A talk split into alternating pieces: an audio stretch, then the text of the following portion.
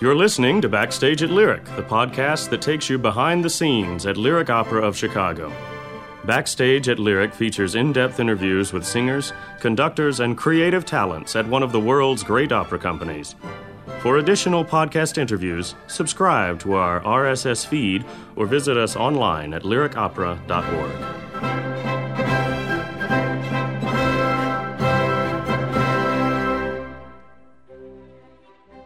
Baritone Mariusz Kwiecien is backstage at Lyric. You know, the most important in the, every production is that the production is logical, and this one is, and everything is is so smart and so smooth because the story, the libretto is very complicated. So when we Very. try to make it more complicated as a staging and acting, it simply doesn't work. So I like when it's like those weeks and the beauty and charming and, and, and such a such a, a comedy in the old-fashioned style. Thank you for downloading this episode of Backstage at Lyric. I'm Roger Pines of Lyric Opera of Chicago. Two roles that have won Polish baritone Mariusz Kwiecien particular acclaim internationally are the title role of Mozart's Don Giovanni and the Count in The Marriage of Figaro. The Count is the role that has brought Mr. Kwiecien back to Lyric, where he had a great success two seasons ago in Eugene Onegin. The Count is a role he sung at the Met, Dallas, Santa Fe, and also in Europe at Glyndebourne Festival Opera and in Madrid and Florence. He recently spoke with me about the Count's music and character, and also about other highlights of his career. Before we get to the interview, here's a brief synopsis of The Marriage of Figaro. Susanna is the Countess's maid. Figaro is the Count's valet. The two servants are to be married, but they reckon without the Count's designs on Susanna. Aided by the Countess, who's distressed by the Count's interest in other women, Figaro and Susanna decide to teach the Count a lesson. Along the way, Figaro learns that he's no orphan, but the son of Marcellina and Dr. Bartolo. Marcellina is actually Bartolo's housekeeper, who had previously been desperate for Figaro to marry her. Also figuring prominently in the opera is the Count's page, Cherubino, desperately in love with Susanna, the Countess, and every other woman in the Count's castle. And now, on to the interview with baritone Mariusz Kwiecien. I hope you enjoy it. I'm here with Mariusz Kwiecien, who is back in Chicago to sing one of his signature roles, the Count in The Marriage of Figaro. We saw you last in Eugene Onegin Yeah, that's true. a true. couple of seasons ago. That's true. This beautiful production of um, of By Robert uh, Carsen. Robert Carsen, yes, yes. which and you had a great success in it. well, this is a role that you've done everywhere. Uh, we're talking the Met, San, Santa Fe, Dallas, Glyndebourne, Madrid, Florence. What keeps you coming back to the role? oh, the beauty of the role, and uh, you know, such a variety of of uh, singing and acting and being someone completely different. This is the only opera I think which is successful when it's played in the period. Only in the period. I tried one very nice production uh, made uh, in Dallas Opera House by Christopher Alden, and it was a modern production, and it worked well, but the other modern production didn't, which I've done. Uh, so that's why I love to be in period. I love to sing uh, the, the guy who is uh, like kind of Don Giovanni and Onegin also uh, type, but still in the formal, beautiful, uh, antique way of of seduction. So you enjoy wearing powdered wigs and that sort of thing, and Yes. the, the breeches and the, the, the, the beautiful buckled shoes and all of that. Yes, I like. You know, the most important in the, every production is that the production is logical, and this one is, and everything is is so smart and so smooth because the, the story, the libretto is very complicated. So when we Very. try to make it more complicated as a staging and acting, it simply doesn't work. So. I like when it's like those weeks and the beauty and charming and, and, and such a such a, a comedy in the old fashioned style. Do you like this guy? I mean, is it important that you like the Count? Yes, I like him. I like him. I understand him because, uh, well, if you are in the province and you have only your wife and uh, some rabbits in the field which you can shoot, that's the only thing you do for, for every day. So what? You try to find some more excitement. And he goes left, right. He's looking for anything, everything, what is possible to to have fun with. That's why probably some people can uh, see the count as a bad person who really uh, seduces young girls and uses his power But I think that it was like that. That time was like that in Europe. Look at the movies. Look at the uh, famous John Malkovich uh, and Glenn Close. Those dangerous liaisons. Yes, in this movie, I think it's perfectly, perfectly done, and it was like that. So that's why I like it. In our times, it wouldn't work or sometimes it works, but we are punished by, because of that. In that times, it was like a everyday's uh, action. So that's why I think we have to look at this story from that point of view. It seems to me that in light of what's going on with certain powerful men uh, today and in the past few decades, this character is never going to lose his relevance. Of course, you know we, have to remember every every uh, baritone who sings and plays uh, the count has to remember that uh, we keep we have to keep the count elegant and charming and uh, and handsome figure. Uh, not only like it's exactly the same thing like with Don Giovanni. We cannot show the animal. We have to show someone who can seduce in one or two minutes of conversation or just just uh, well small short meeting. Uh, so that's why he must be charming. But this, what he's inside of him, of course, we create with the stage director and the other characters on the stage. We create the count, we create the countess, we create every personality, but the basics must be there that he is a noble man, charming man with his weaknesses. what was the droit de seigneur really about? Well, it was like uh, now we have uh, rules also that everybody has to bring a cake when it, when it comes to the new job. So at that time, I don't think that it was a problematic uh, uh, uh story, a problematic uh, subject. But in this opera, by the count, the rule was stopped. He decided not to do it anymore. But then, when he realized that he is not going to have this pleasure with Susanna, he is trying to come back to the role. And uh, this is what happens in the first act. And uh, obviously, it's not possible because the whole society accepted the, the thing is, is gone. So that's why um, I think he's very unhappy and he's trying to get revenge until the fourth act when he's basically being punished for that.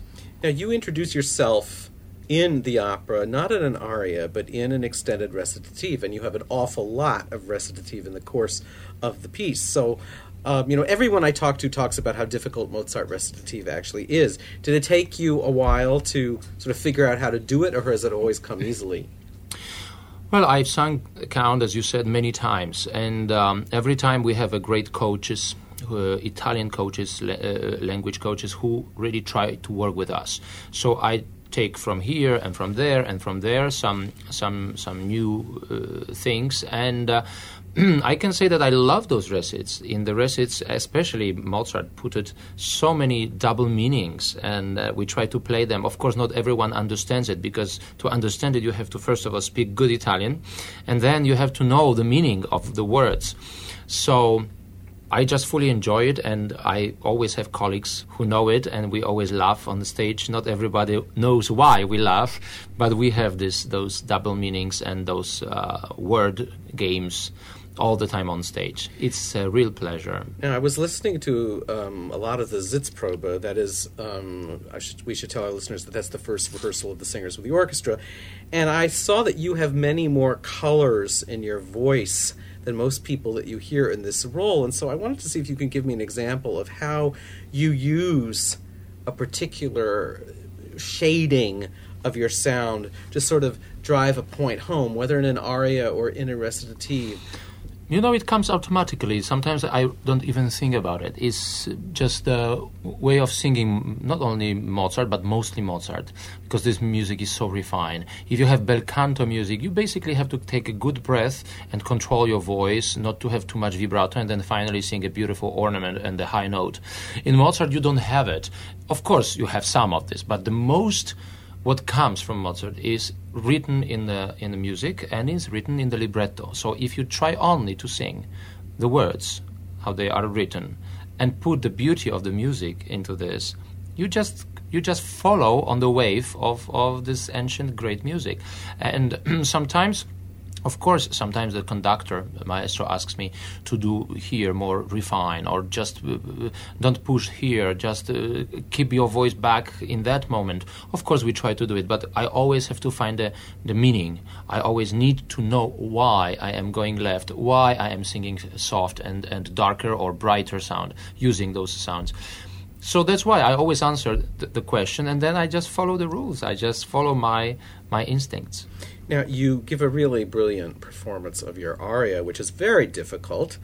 Um, what's most important to communicate to the public in the course of that aria, as, far, as, far, as where he is emotionally at this point? I think uh, the, the, the most important thing is to show that he is a little bit lost in between his desire. It means Susanna, this that he wants to have her, and then he wants to get the revenge on her, punishing Figaro, who has to get married with Marcellina. But then he doesn't realize what happens later that that uh, that his plan is ruined, and in the moment of the aria, well, basically he is showing out that he is a real man. He is a real strong, uh, full of hormones person who wants to get the revenge.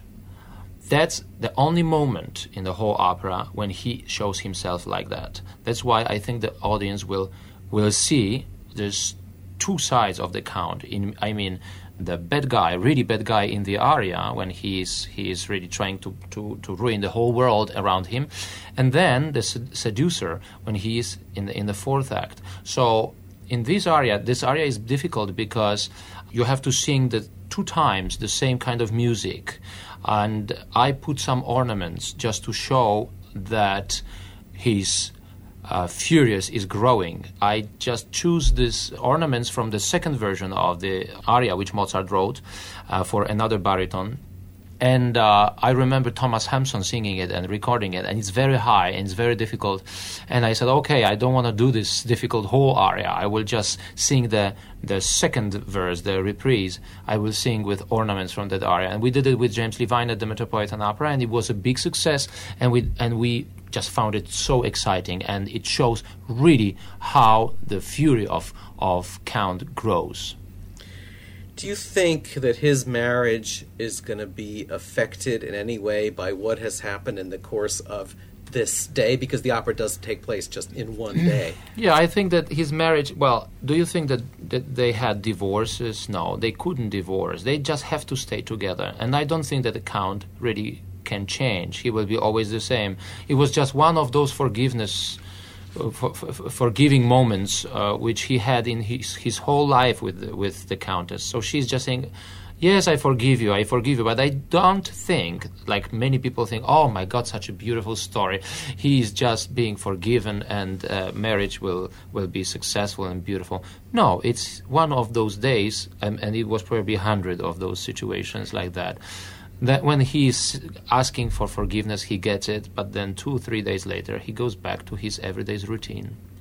Now, besides your specialty roles of, of the Count and Don Giovanni, where are you focusing the repertoire at this point? You do a bit of bel canto, correct? Yes. Um, well, that's what what I do exactly what is written for lyric baritone. It, I mean, uh, a little bit of bel canto, Lucia di Lammermoor, and Puritani now in Vienna after after Chicago. Uh, I sang for the first time King Roger, Szymanowski's uh, uh, beautiful opera, and I tried to to sing it in Europe and also in the States. I we, we will go back to Santa Fe Festival with with uh, new King Roger. Um, I will do also like lyric, lyric, lyric part from Wagner. I mean Wolfram from Tannhäuser the, and uh, Don Carlo. Uh, uh, Rodrigo. So I could say that I try to follow the, in the, the, repertoire the steps of Thomas Hampson. This is what he decided to, to do, and and also when he decided to do, because he is a very smart singer, in my opinion. So he can still sing beautifully those lighter roles, and then he now in his 50s or he's 50 i think he's grown up baritone to sing uh, macbeth and uh, this more more dramatic and Simone Boccanegra and Simone yes. Boccanegra well actually thank you that you mentioned Simone Boccanegra Th- that's my favorite opera I can say and this is my dream to sing it once in the in the major opera house. Now, since you're following the example of Thomas Hampson, does that mean that you're also a recitalist? I do recitals, but this is what I said in the opera steps of uh, Thomas Hampson. I like recitals, but I don't love them. I love to be on stage. I love to create something physically, not only vocally. So I need those wigs. I need those beautiful costumes and and crazy partners on stage, and it makes me happy, and it makes me like a when I feel full as a full artist. The stage gives me that. The recital I like, but I always miss something. So, speaking of partners, have you sung Figaro with any of the people you're doing it with here in Chicago? Well, I sang with with uh, Danielle de Niese. We've we've worked together at the Young Artist Program at the Metropolitan Opera. So we did uh, parts of of Marriage of Figaro, and it was really 12 years ago or 11 years ago, a long time ago and now we can do it on stage officially for the first time. But the rest of the cast, I work for the, for the first time with all of them. So, what do you think the secret is then to creating an ensemble in these pieces, whether it's Don Giovanni or Così fan tutte or Marriage of Figaro? The secret to creating an ensemble that really functions well on the stage? Well, years ago, uh, people used to have weeks of rehearsals, months of rehearsals. Now in America, we still have these luxurious situations that we have at least two weeks. Here, we've got three, which is a great time because first week you meet people, you you adjust them, you just eat them, you watch them, you understand them, your co- colleagues, your partners. The second week, you try to have fun, you relax. The third week, you start to work, and it was like this here. Uh, I remember my debut in Vienna I, it was Don Giovanni, and I've got only one day of rehearsals uh, with not everyone, not all colleagues, no orchestra, no stage, no costumes, nothing. And then the first performance, it was like really first rehearsal. I barely remember what happened there, and um, it's a very nervous situation. So that's why luxurious situation is when we have weeks of rehearsals. That that's what creates the relationships and how we react and the colors in our voices, and we exactly know what we expect and what we can give to another people. The big question is what would you like to tell someone out there who is thinking about going to the marriage of Figaro but has never heard it before? Well, I stay here in the hotel, and uh, I have a neighbor who met me in the in the elevator, and he asked me, "Oh, are you a singer? Because I hear you singing." I said, "Oh yes, I'm sorry, I'm sorry because I didn't want to disturb you."